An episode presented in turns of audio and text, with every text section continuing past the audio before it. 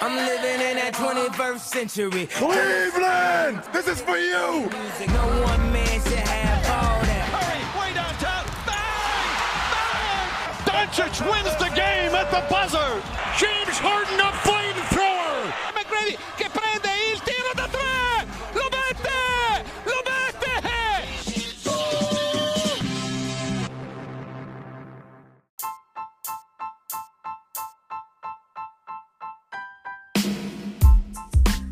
Buonasera a tutti, puntata numero 30 del podcast di Basket Caffè. Torniamo dopo insomma, un periodo un po' più lungo del solito, ma ovviamente impegni inderogabili eh, ci hanno tenuto, o meglio, mi hanno tenuto lontano insomma, da, da casa per, per qualche giorno. Quindi stasera qui con me c'è ovviamente Dirk, ma in versione professore, perché quello che ha seguito davvero, soprattutto i playoff NBA nell'ultima settimana e qualcosa in più, è lui. Ciao Dirk. Ciao Fuma. Beh, professore lo sono sempre, comunque ricordatelo. Bravo, bravo, giusto. hai, fatto, hai, fatto, bene a, a ricordarlo. Eh, vabbè, io vi ricordo le solite cose, seguiteci su, su, Twitter, su Facebook, sul sito e direi che però prima di eh, andare sui playoff NBA eh, facciamo una parentesi sulle Final Four di Eurolega a Colonia che ci sono state nel weekend, anche perché mh, su, insomma, appunto su pressione qui di, di Dirk, visto che io ho avuto la fortuna di esserci per Eurosport. Esatto eh... Devi raccontarcele dal di dentro. Dal di dentro, eh, sì, anche perché esatto. appunto eh, è stato un evento praticamente riservato agli addetti ai lavori, visto che non poteva, non poteva esserci pubblico, era a porte chiuse.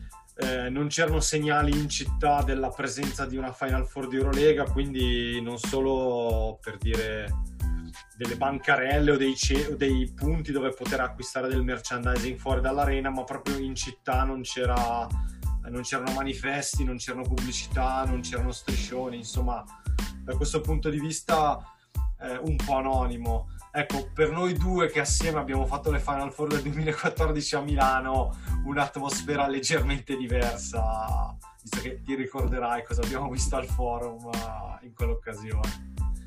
Sì, infatti, mm, diciamo che già la città forse non aiuta, nel senso Colonia, ne parlavamo poco fa, non è proprio sede di basket, eh, però sai, purtroppo togliere a una manifestazione del genere tutto il contorno che eh, quando siamo andati noi era eh, tutta la fan zone al Duomo e, e comunque lo spettacolo dei tifosi eh, ovviamente toglie, però poi mi sembra che sul campo i ragazzi si siano, si siano fatti rispettare regalando spettacolo comunque anche a me che ero da, a guardare le partite dal divano insomma.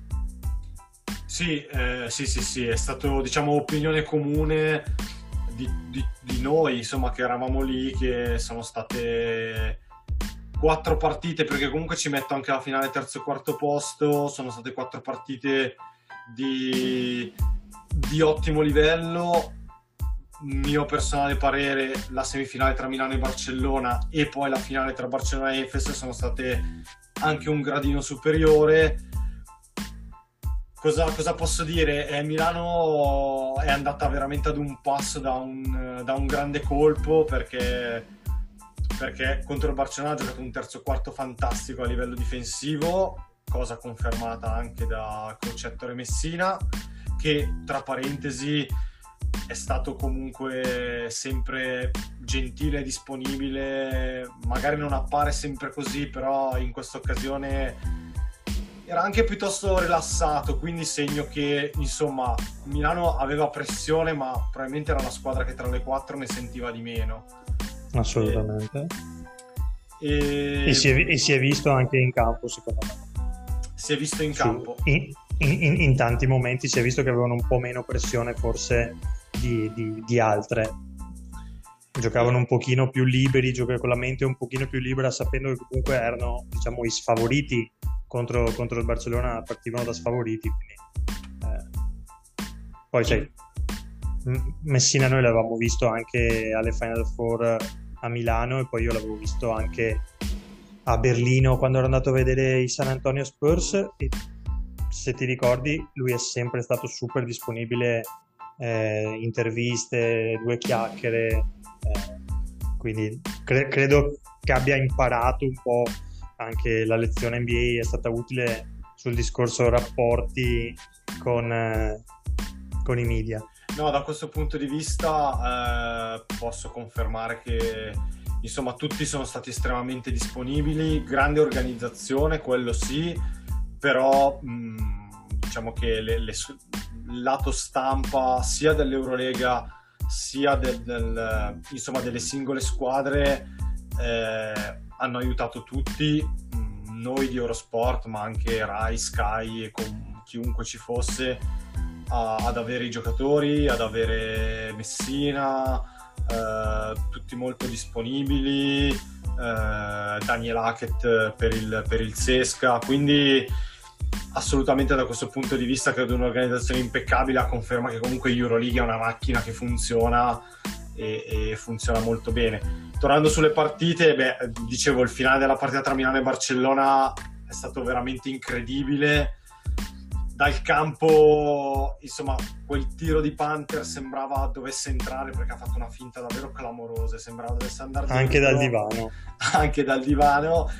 E dall'altra parte poi sul capovolgimento di fronte c'è stato un canestro pazzesco, ma davvero pazzesco di Corey Higgins che insomma ha fatto parecchio male. E se non l'avete visto andate a rivedere la reazione dei due telecronisti Andrea Solaini e Ugo Sconocchini con la webcam mia, tengo a precisarlo, mia, eh, messa lì perché abbiamo detto, metti caso che, che succede qualcosa, eh, la reazione dei telecronisti, conoscendo poi i telecronisti in questione, sarebbe magari il caso di, insomma, eh, di vedere le loro reazioni. Peccato che sia stata per una sconfitta, però la reazione di Andrea Solaini dice parecchio, si è totalmente ammutolito dopo, dopo il canestro di Higgins. Eh, no. E più che altro cre- credo abbia avuto la reazione che hanno avuto tantissimi, eh, diciamo, appassionati, magari qui da noi,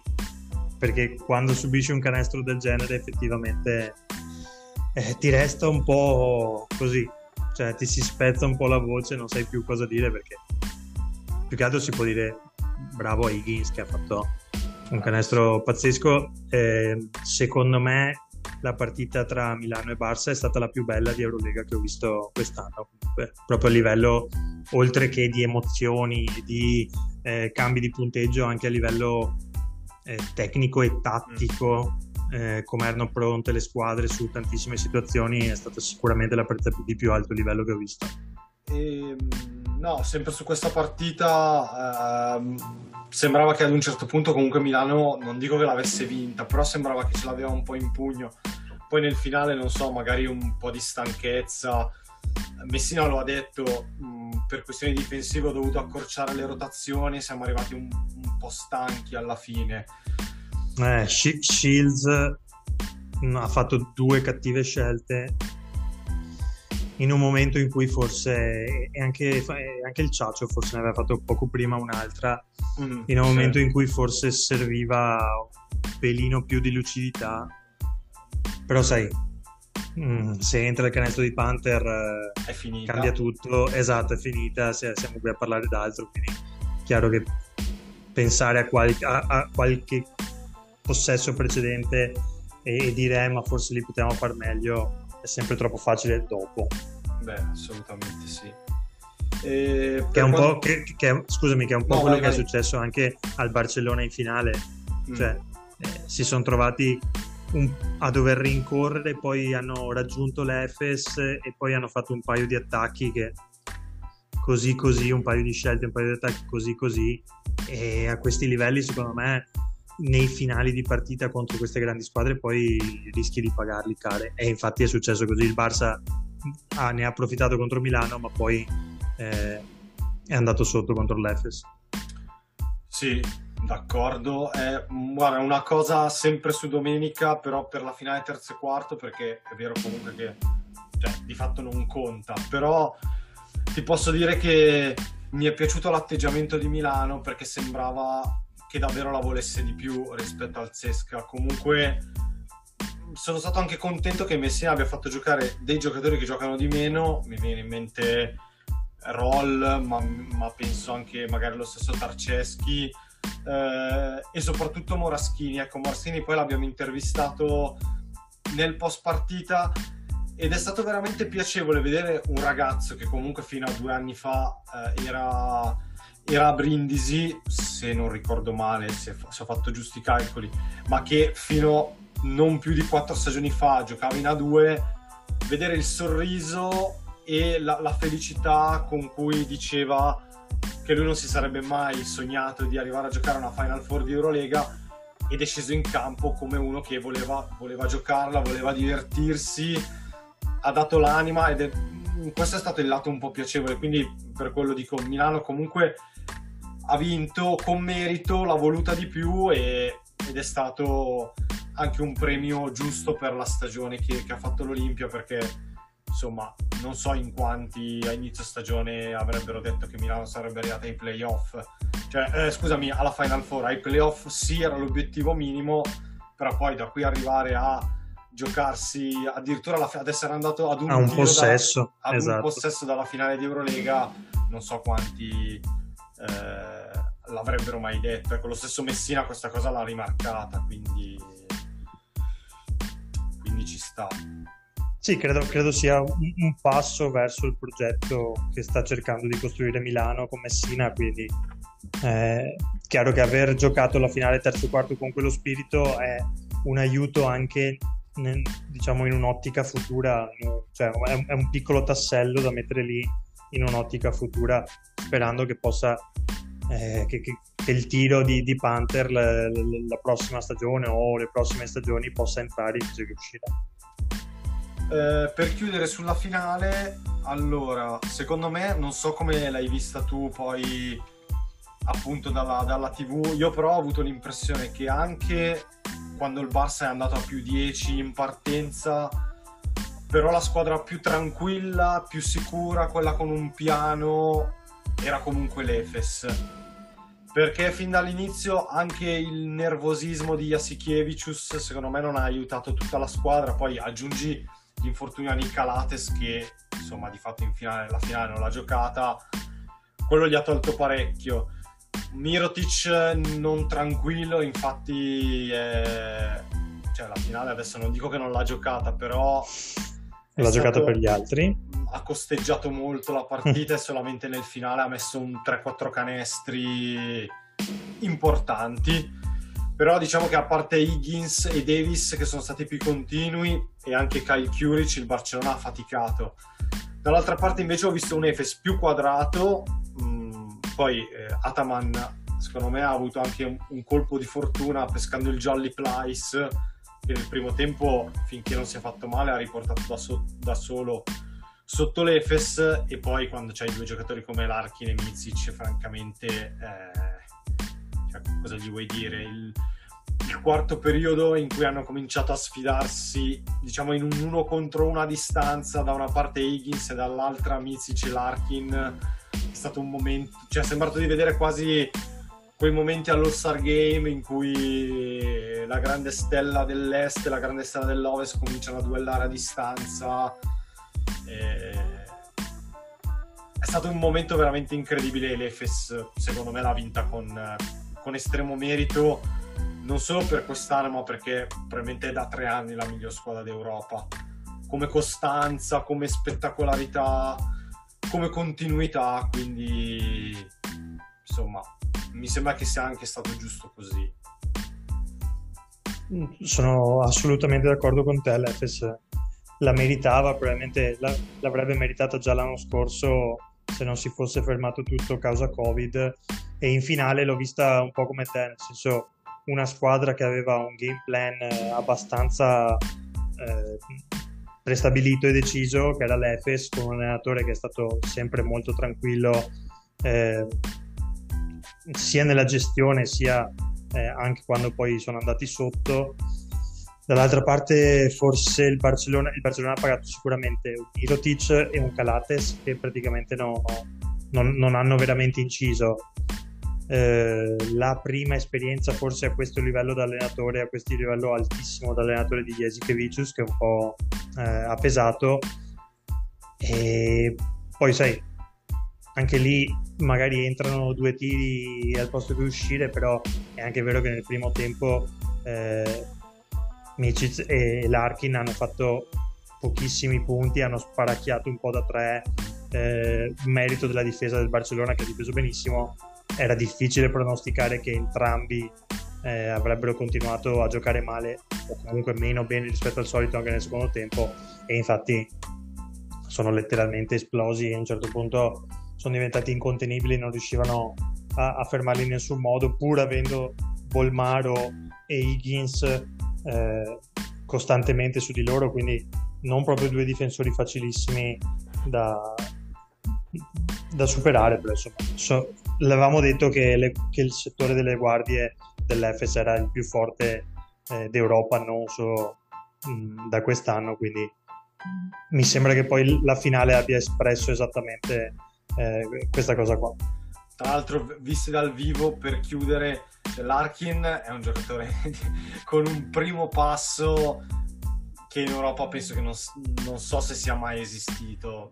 Cioè, va a una, a una rapidità e una velocità sul primo passo che è davvero disumana, cioè sembra veramente NBA 2K accelerato di molto e invece quell'altro Mizic l'opposto, nel senso un giocatore con una, una fisicità e un controllo quello che si potrebbe dire un falso lento, cioè sembra lento ma in realtà sul primo passo ti batte sempre e poi ha questa capacità di rallentare e di mandare sempre fuori giri la difesa o anche lo stoppatore e non riesci mai a fermarlo.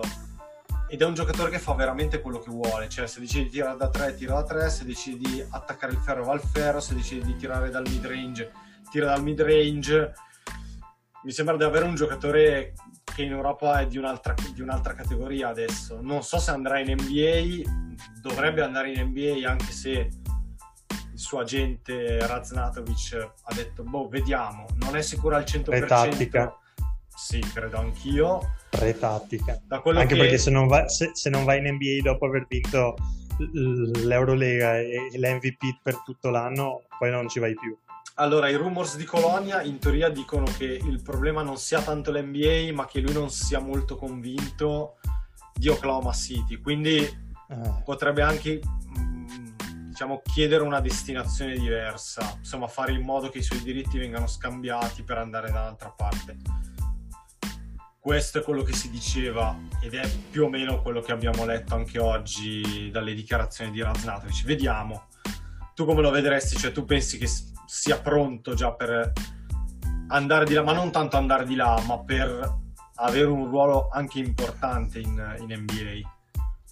Mm, allora, un ruolo importante magari no, almeno non da subito, eh, però credo che sia arrivato a una maturazione mh, mm, tale qui in Europa che è, è, giusto provare a fare il salto per vedere eh, se anche in NBA riesce ad avere lo stesso impatto perché continuare a giocare qui e poi magari restare con il se fossi andato secondo me rischia poi eh, anche perché poi comunque la prossima stagione ripetersi, ripetere la stagione di quest'anno per lui no, no, non sarebbe facilissimo, quindi sai, poi magari cominci, cominci, un pochino a perdere valore agli occhi eh, anche dell'NBA.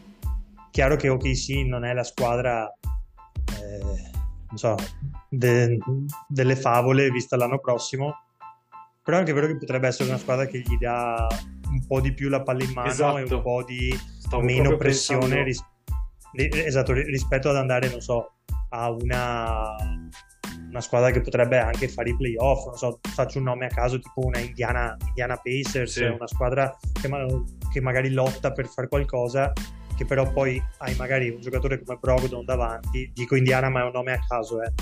cioè magari hai un giocatore in quel ruolo davanti, mentre ok sì, ha tantissimi giocatori come lui, sta un po' testando, li sta un po' testando tutti Mm, per me potrebbe non essere una cattiva destinazione.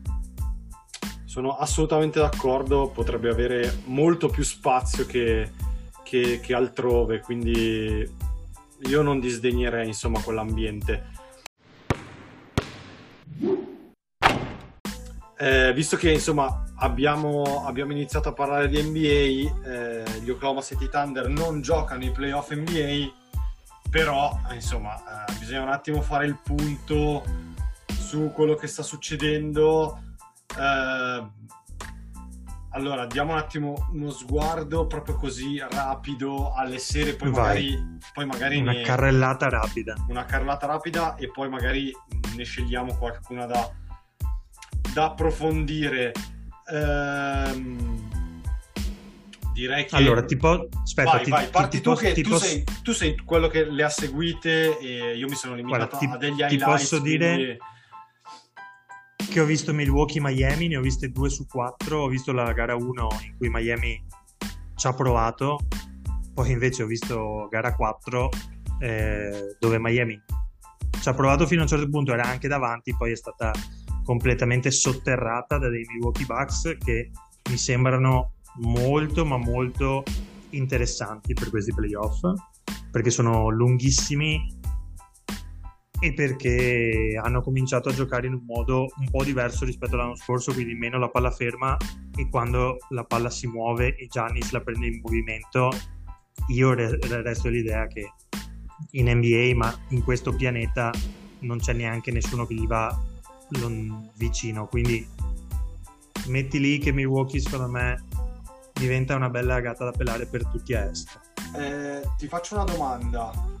Dando ormai, vabbè, ovviamente le partite non sono decise prima che si giochino, però visto che questa notte, eh, la notte tra lunedì e martedì, noi stiamo registrando di lunedì sera, si gioca la gara 5 al Barclays Center tra Nets e Celtics, dando quasi per scontato insomma che i Nets chiudono, quindi avremo la famosa serie che in tanti aspettano che è quella tra Milwaukee e Brooklyn. E ho sentito tanti dire che poi da questa serie addirittura esce la squadra campione NBA. Ho sentito questa cosa Ah. dire e ci potrebbe anche stare, eh, ci potrebbe anche stare. Certo. Ma non, a- non voglio arrivare fino a lì, però ti chiedo eh, quanto peserà in questa serie l'assenza di Dante Di Vincenzo? Eh, parecchio perché era comunque un difensore di quelli importanti tra gli esterni e come abbiamo visto Brooklyn tra gli esterni qualche buon giocatore tende, tende ad averlo, qualcuno soprattutto con punti nelle mani. Lei dice. Eh, però sai, ho, ho visto ho visto Tucker un pochino più dentro al sistema rispetto all'inizio e, e poi sai che Tucker comunque è un giocatore che nelle partite decisive o comunque in quelle che contano secondo me resterà in campo tanto. E, e Brin Forbes eh, mi, ha, mi ha assolutamente sorpreso eh, oltre alla fase offensiva dove comunque segnare o comunque tirare da tre era stato preso per quello e un po' si sapeva anche difensivamente su- sugli esterni di Miami non è, non è andato sotto hanno provato ad attaccarlo spesso sui cambi ma mh, non, ha, non è andato così sotto. Eh, Drew Holiday e Middleton sappiamo che so- e Giannis ovviamente sappiamo che sono già tre eh, sicurezze in difesa. Brook Lopez comunque il suo come rim protector lo fa. Eh, Conaton eh, s- dovrà essere diciamo il, il, il Di Vincenzo di turno quindi dovrà essere l'altro giocatore che dà una mano a difendere Mm, non, non- non- taglierei fuori la- dalla corsa a chi può vincere l'Est cioè non direi che chi esce da questa è già eh, lanciato però, però chiaramente, chiaramente potrebbe essere la serie più bella di tutti i playoff anche.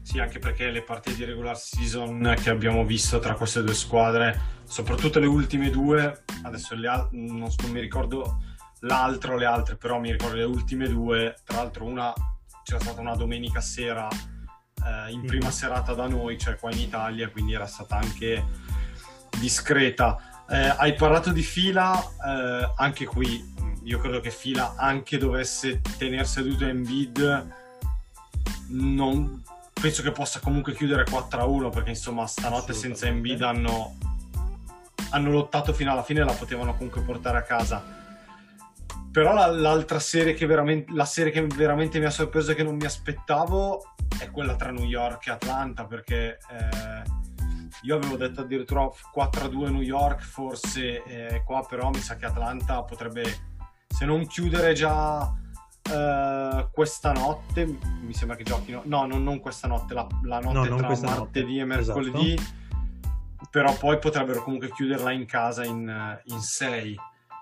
eh, non lo so, eh. cosa mi dici su questa serie? Sembra che i Knicks, i Knicks o Randall hanno perso, diciamo, il tocco magico, perché insomma, eh... sembra di capire che tanti puntino il dito soprattutto contro, contro il giocatore che ha vinto il premio di Most Improved.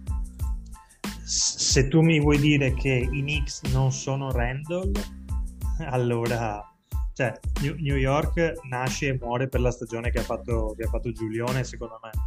E sì. purtroppo in questi playoff non sta incidendo come ha inciso in stagione regolare, anzi eh, le sue percentuali sono bassissime.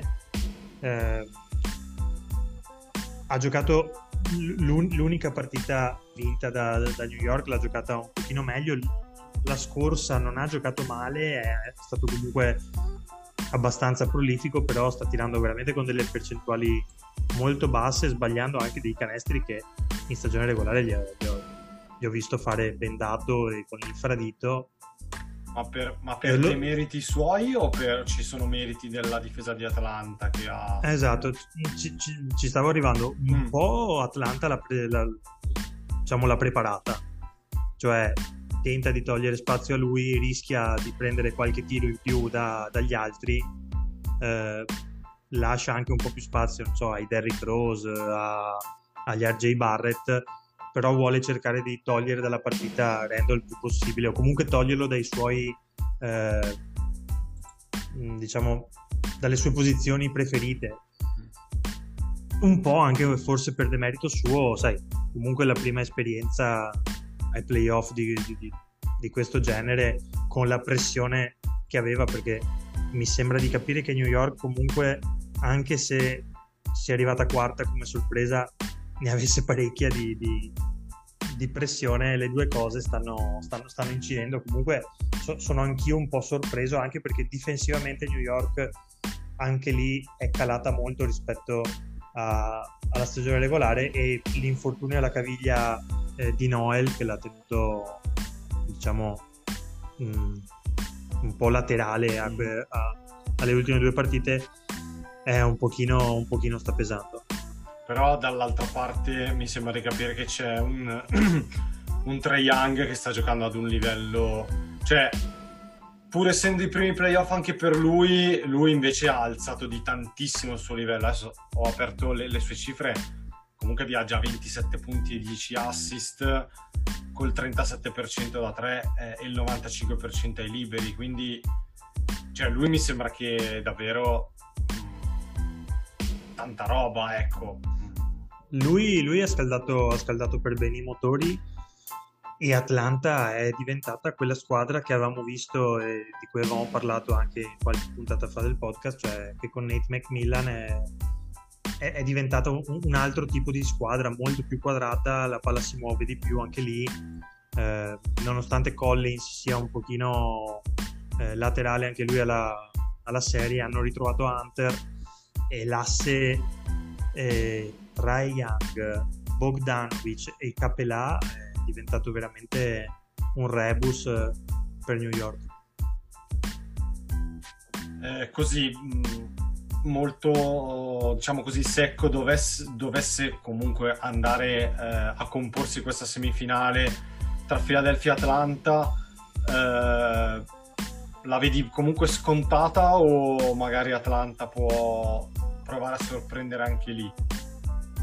Guarda mm, per come li ho visti le due partite contro New York che ho visto sono comunque una squadra pericolosa perché eh, offensivamente hanno tanti punti e difensivamente, come ti dicevo, con Capelà hanno trovato eh, comunque un, un bel, diciamo,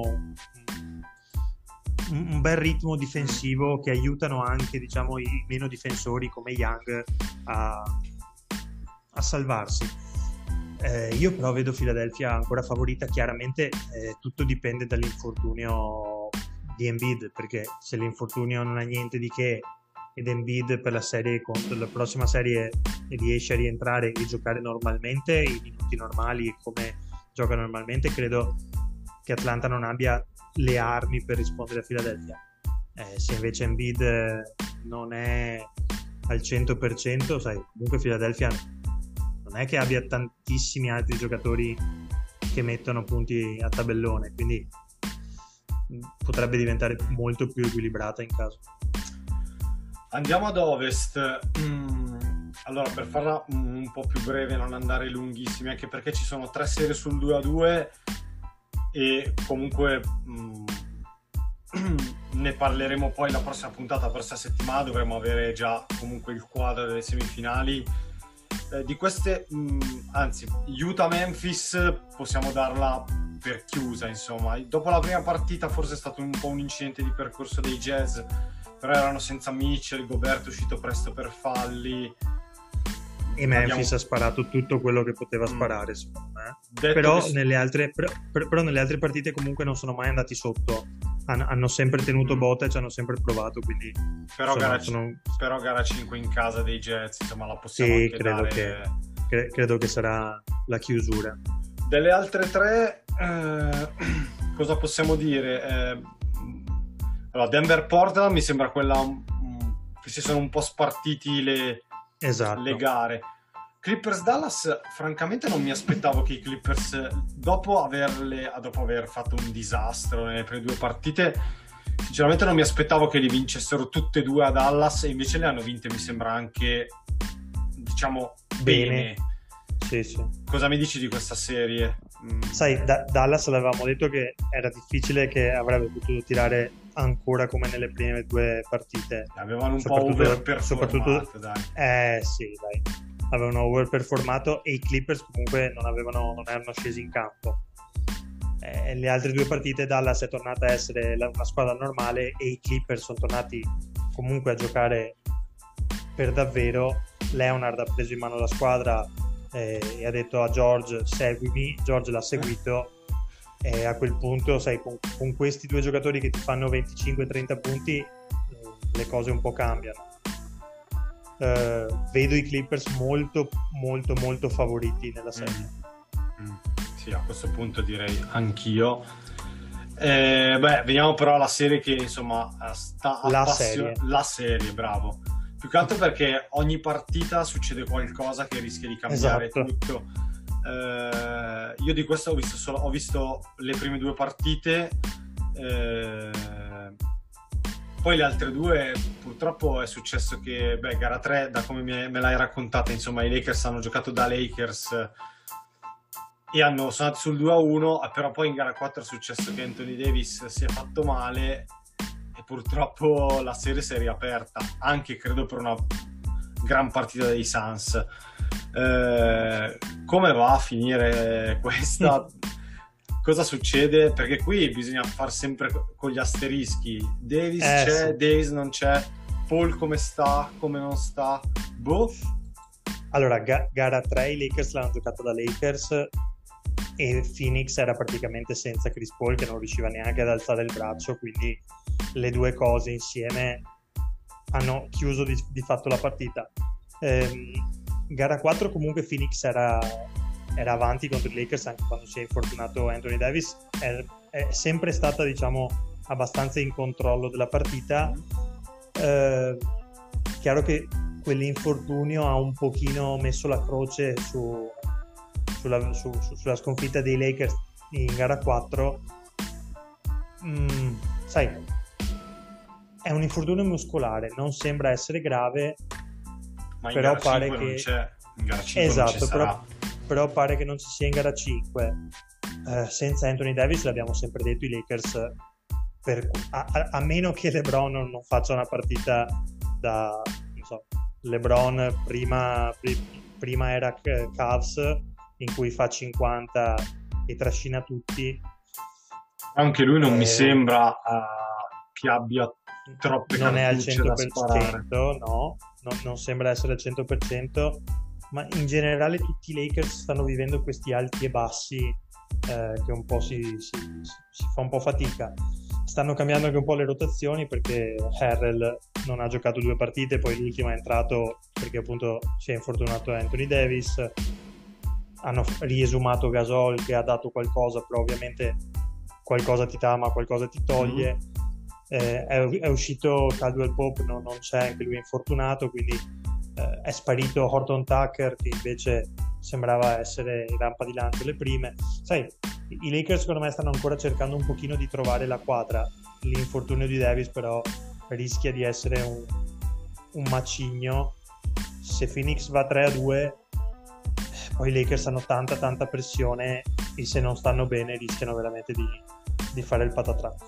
Quindi per chiudere, insomma, i Suns hanno una grossa occasione Enorme secondo me. Cioè, devono sfruttarla questa notte in gara 5 perché sennò poi si torna allo Staples anche, perché, anche perché se vincono gara 5 poi gara 6 eh, magari hanno un Chris Paul ancora che, che continua a migliorare Mm. e, e quindi così prolungare di un'altra partita rischi che poi invece sia Davis quello che torna a star bene Eh, e poi magari e poi in gara 7 l'esperienza poi sai si fa sentire.